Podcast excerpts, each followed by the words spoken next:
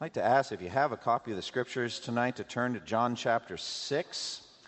And I'm going to focus our brief time, just a little meditation tonight, on John 6, verses 25 through 35. Uh, we're jumping right in the middle of, of the chapter. Jesus has fed the 5,000, and uh, this is the reading that comes after that miracle. When they found him on the other side of the lake, they asked him, Rabbi, when did you get here? Uh, Jesus answered, I tell you the truth, you're looking for me not because you saw miraculous signs, but because you ate the loaves and had your fill. Do not work for food that spoils, but for food that endures to eternal life, which the Son of Man will give you. On him, God the Father has placed his seal of approval. Then they asked him, What must we do to do the works God requires? Jesus answered, The work of God is this, to believe in the one he has sent. So they asked him, What miraculous sign then will you give that we may see it and believe you? What will you do? Our forefathers ate the manna in the desert. As it is written, He gave them bread from heaven to eat. Jesus said to them, I tell you the truth, it is not Moses who has given you the bread from heaven, but it is my Father who gives you the true bread from heaven. For the bread of God is he who comes down from heaven and gives life to the world. Sir, they said, from now on, give us this bread. Then Jesus declared, I am the bread of life. He who comes to me will never go hungry, and he who believes in me will never be thirsty.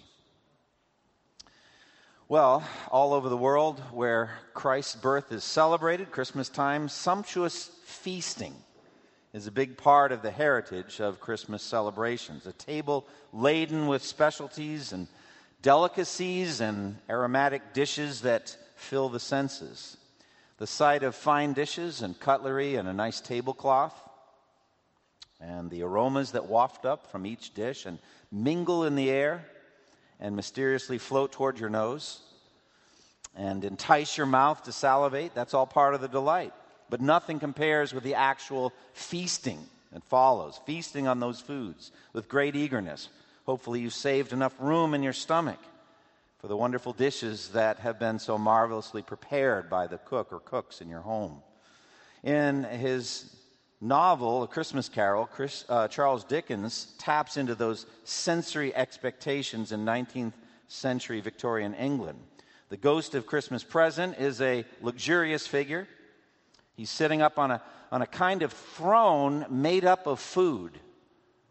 A throne of food with all the foods that the people would be gorging themselves uh, in in their Christmas feasts that day the turkeys and geese and game and poultry and pork and sausages, mince pies, plum puddings, barrels of oysters, red hot chestnuts, cherry cheeked apples, juicy oranges, luscious pears, seething bowls of punch that made the chamber dim with their delicious steam. Everything the whole nation of England would need to make merry by feasting at Christmas time. Then the ghost uh, takes Scrooge on a visionary journey to the home of Bob Cratchit, his overworked and underpaid clerk, as they prepare their own version of the Christmas feast. That family is having a dinner of roast goose with sage and onion stuffing, mashed potatoes, and applesauce. And this is followed by a Christmas plum pudding with a brandy sauce. Now, this was a substantial meal that the Cratchit family had had to save up for the entire year in order to afford to put on their table. But it's still too small for what their needs really were. And then, as you remember, when Scrooge experiences his form of a conversion at the end of the night, one of the first things he does is to buy the massive prized turkey still hanging in the window of the poulterer's shop the one that uh, was said to be bigger than Tiny Tim, and uh, sent it off by cab to the Cratchit residence to improve their Christmas feast. So, I honestly don't know what each of your families are going to do when it comes to eating tomorrow. You have your own traditions, I'm sure. But tonight we get to partake in a different kind of feast than all of that. We get to partake in a spiritual one in which the bread of heaven is the food that is provided, the bread of heaven. That's what I want to focus on with you the concept of feasting on the bread of heaven. The term bread of heaven first appears in the Bible in Exodus 16 and verse 4. It is during that astonishing uh, exodus of the Jewish nation from their slavery in Egypt. Just before this, God had miraculously split open the Red Sea and made a dry avenue for the whole nation to cross, uh, while the water was walling up on the right and on the left. Perhaps the most visually spectacular miracle God ever did. Really remarkable. And then God had drowned the pursuing Egyptian army in the same uh, water, thus delivering Israel forever from that threat. But now a new threat came as they're in the desert without anything to drink, without anything to eat. God miraculously turned the bitter waters of Marah sweet for them to drink, and then he addressed himself to the task of feeding the nation. We don't know exactly how many people there were, but there were 650,000 men, plus women and children, so maybe we're talking 2 million plus people to feed out in the desert.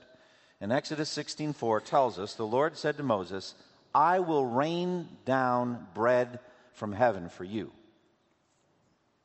Now this bread from heaven was called manna, which just is the Hebrew for what is it? They didn't know what it was, and so they called it what is it? But it was bread from heaven. And it miraculously just appeared on the ground every morning, feeding the two million plus people. Uh, they were to go out and collect this bread, bread from heaven up off the ground in baskets. And in this way, God fed the whole nation for 40 years in the desert, bread from heaven. This manna, this bread from heaven, was mentioned or celebrated. That phrase appears a few other times in the Old Testament, in Nehemiah 9 and Psalm 105, but it's just referring to that same 40 year daily miracle. The next new reference to bread of heaven is in the text we're studying briefly tonight, John chapter 6. Now, the context here in John 6 is powerful. As I've mentioned, Jesus had just fed the 5,000. 5,000 men, plus women and children, so again, maybe 20,000 or more people, uh, with five small barley loaves and two fish. Some of the people returned the next day for another feeding. And so this conversation emerges from that. The next day, they're there for more. And Jesus immediately made it plain what their priorities should be. Verses 26 and 27, Jesus answered, I tell you the truth, you're looking for me not because you saw miraculous signs, but because you ate the loaves and had your fill. Do not work for the food that spoils, but for the food that endures to eternal life, which the Son of Man will give you. So it is always with us. Though we don't want to act like pagans, there's a strong physical drive in all of us to meet those physical needs. Pagans, of them, it said in another place, their God is their stomach. And this is always our tendency. Ecclesiastes 6 and verse 7 says, All man's efforts are for, for his mouth, yet his appetite is never satisfied. So we tend to be creatures of the moment, creatures of the physical creatures of our physical appetites. And we need to hear again and again, don't we, from Jesus? Do not work for the food that spoils, but for the food that endures to eternal life, which the Son of Man will give you. When Jesus said this, the people pressed in on him. They asked him, What must we do to work the works of God or to do the works that God requires? And Jesus answered very powerfully The work of God is this believe in the one he has sent. So many of us all over the world want to know that one thing. What must I do to get eternal life? What good work or set of good works could I do would, that would be pleasing enough to God that He would welcome me? How could I pay for my sins and live happily ever after in heaven. We want somehow to earn heaven by our good works. Jesus made it plain. There is one thing and one thing only necessary. This is the work of God to believe in the one that God has sent.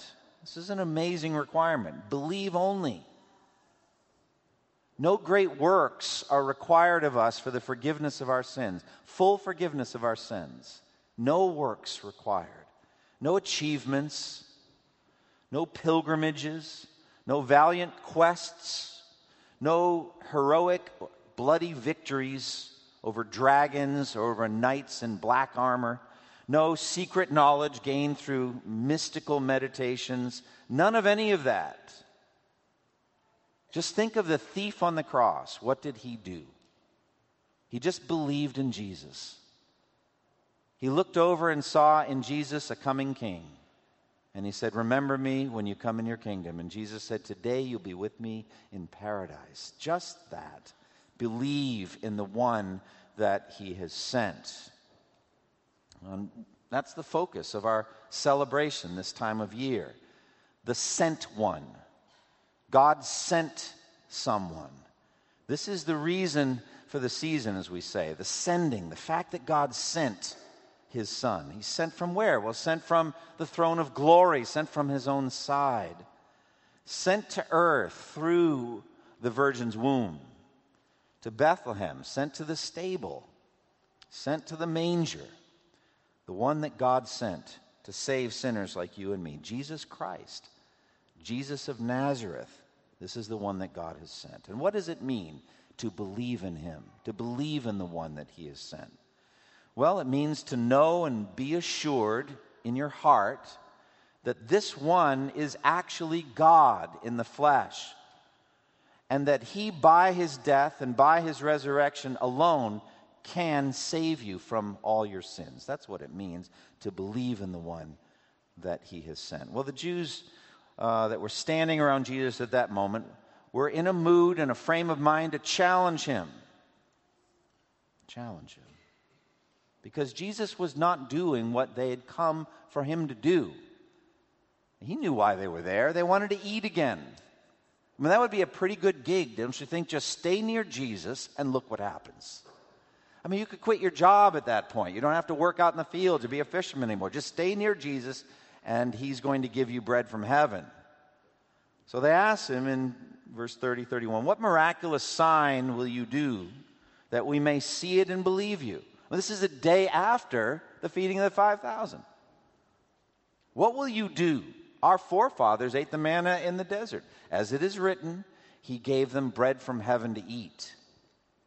So there's that phrase again, that phrase, bread from heaven. And these increasingly hostile people are demanding effectively a daily miracle, a daily miracle, day after day. Just like Moses did. Moses won their loyalty by doing a, a miracle day after day for 40 years, giving a nation of 2 million people enough to eat every single day. So that's the way they're thinking. Moses did that every day, remember? 40 years, day after day. What are you going to do? So Jesus has to recalibrate their minds and their souls to understand what really happened back then. Verse 32, he says, I tell you the truth.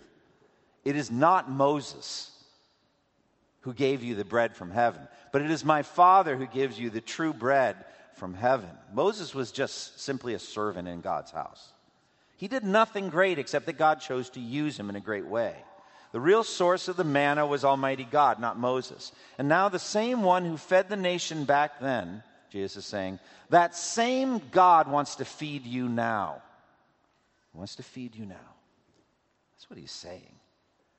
But with a more perfect bread, the true bread, he says, from heaven. Now, when he says the true bread from heaven, he's not denying the miracle that happened so many centuries before that. There was actual physical manna that happened at that time. They actually fed their stomachs with it. It was real. Jesus isn't denying that. But when he says the true bread, he means the better bed, bread, the better, the more perfect bread, the, the, the more lasting bread, the bread that feeds you better than that bread. That's what he's saying by true bread. So that manna was indeed physical, but it was also an acted out prophecy of Jesus, as many of the significant moments in the Old Testament were acted out prophecies of Jesus, the Savior of the world. And so he says in verse 33 For the bread of God is he who comes down from heaven and gives life to the world. The true bread from heaven is a person, It's a He who came down from heaven, not flakes of sweet wafers that you picked up off the ground and put in a basket that tasted like coriander seed and honey. No, not that.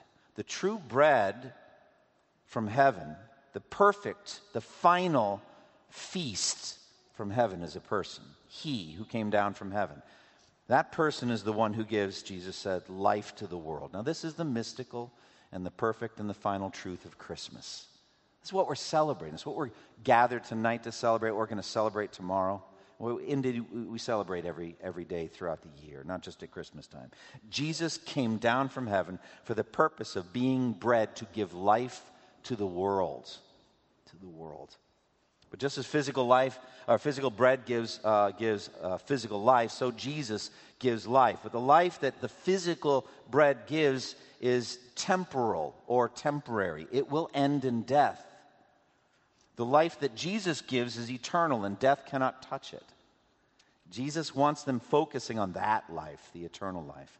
The people, not understanding Jesus' words, said they wanted the, that bread. Verse 34 Sir, they said, from now on, give us this bread. Do you get It's just the same thing again and again. They are per- persistent, aren't they? They're consistent. You're not hearing us. So from now on, give us that bread. But they don't understand. They don't understand. And so he makes it clear in verse 35 focuses our mind on what's needed. Jesus declared, I am the bread of life. He who comes to me will never go hungry, and he who believes in me will never be thirsty. So, in this, he uses this idea of coming to Jesus. You hear that expression come to Christ, coming to Jesus. But in that, that beautiful Hebrew parallelism, the way that they would speak, he says the same thing in different words.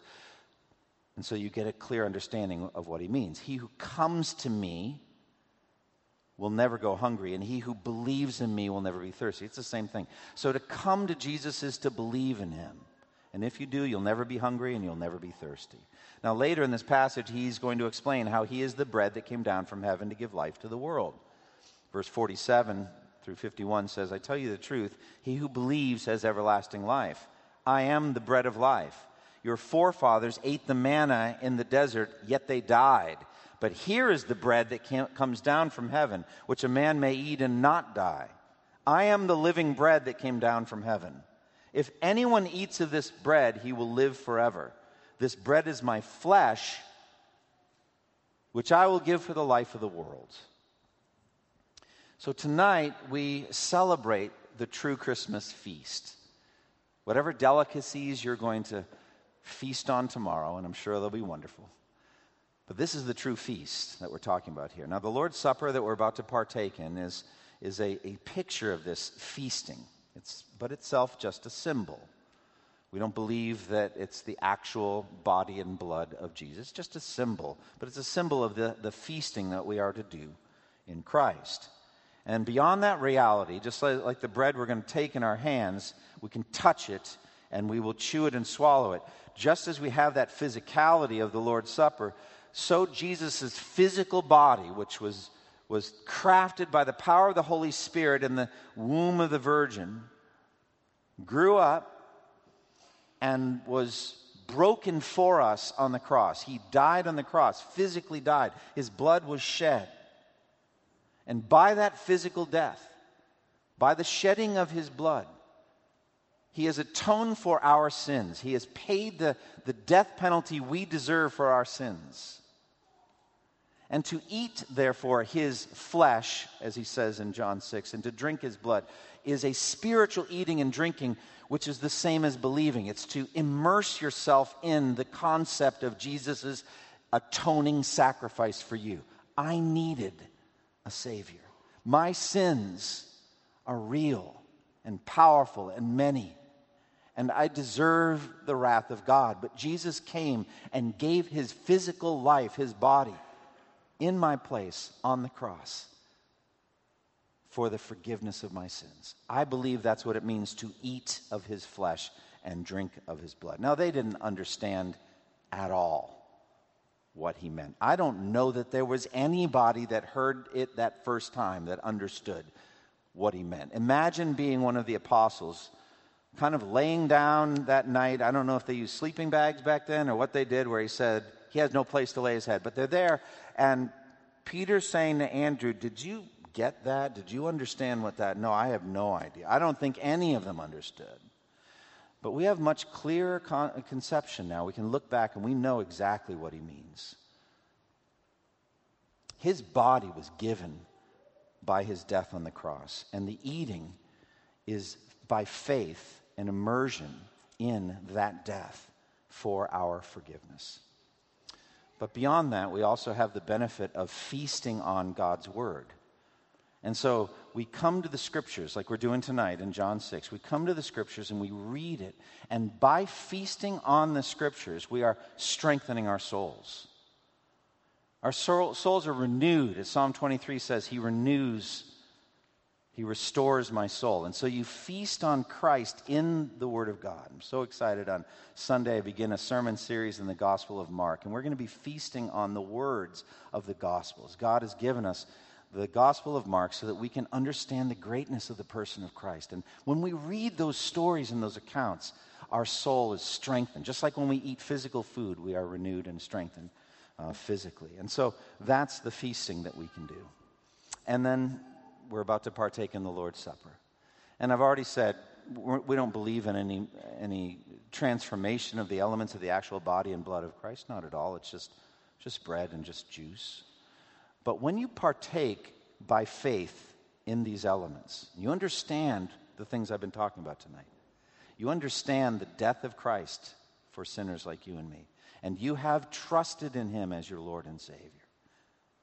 And you, you are partaking and feasting by faith. You are also, in the similar way to reading Scripture, strengthened in your inner man. You're strengthened and renewed in your spirit and your soul. So that's what we're about to do. I'm going to close this time of meditation in Scripture, uh, in prayer, and then I'm going to come down there and uh, Andy and Kevin are going to join at the table. This is a little bit different, uh, even than we usually do on Christmas Eve just seemed best to us to use the ordinary, the, the same elements we usually use. Uh, but we, we're going to do it differently than having you sitting in the pews. We're going to invite people to come up and stand around the table in, in groups of eight or ten, something like that, around each table. And we're going to pass around the elements and partake. And then the next group will come, etc. Uh, we would ask that, that, that the only ones that actually partake in the, in the elements be uh, genuine believers in, in, in, Christ who have testified to that by water baptism. So that's what we're asking. But I'm, I'm going to close this time of, in Scripture and prayer, and then we'll go to the Lord's Supper. Father, we thank you for the feast of the Word of God. Uh, Lord, we know that you feed us well here. We are, we are amply supplied. But Lord, uh, we are needy. And so we pray that we would heed the, the strong word that Jesus gave that we would not labor for the food that spoils, but for the food that endures to eternal life, which you will give us. So thank you that you have saved us through faith, and now we pray that you'd renew our faith through the ministry of the word, as we've just heard, and now as we turn to the Lord's Supper. In Jesus' name, amen. Hi, this is Andy Davis. I hope that you've enjoyed this sermon. For more of my resources, please go to twojourneys.org, and may the Lord Jesus Christ bless you as you continue to serve him.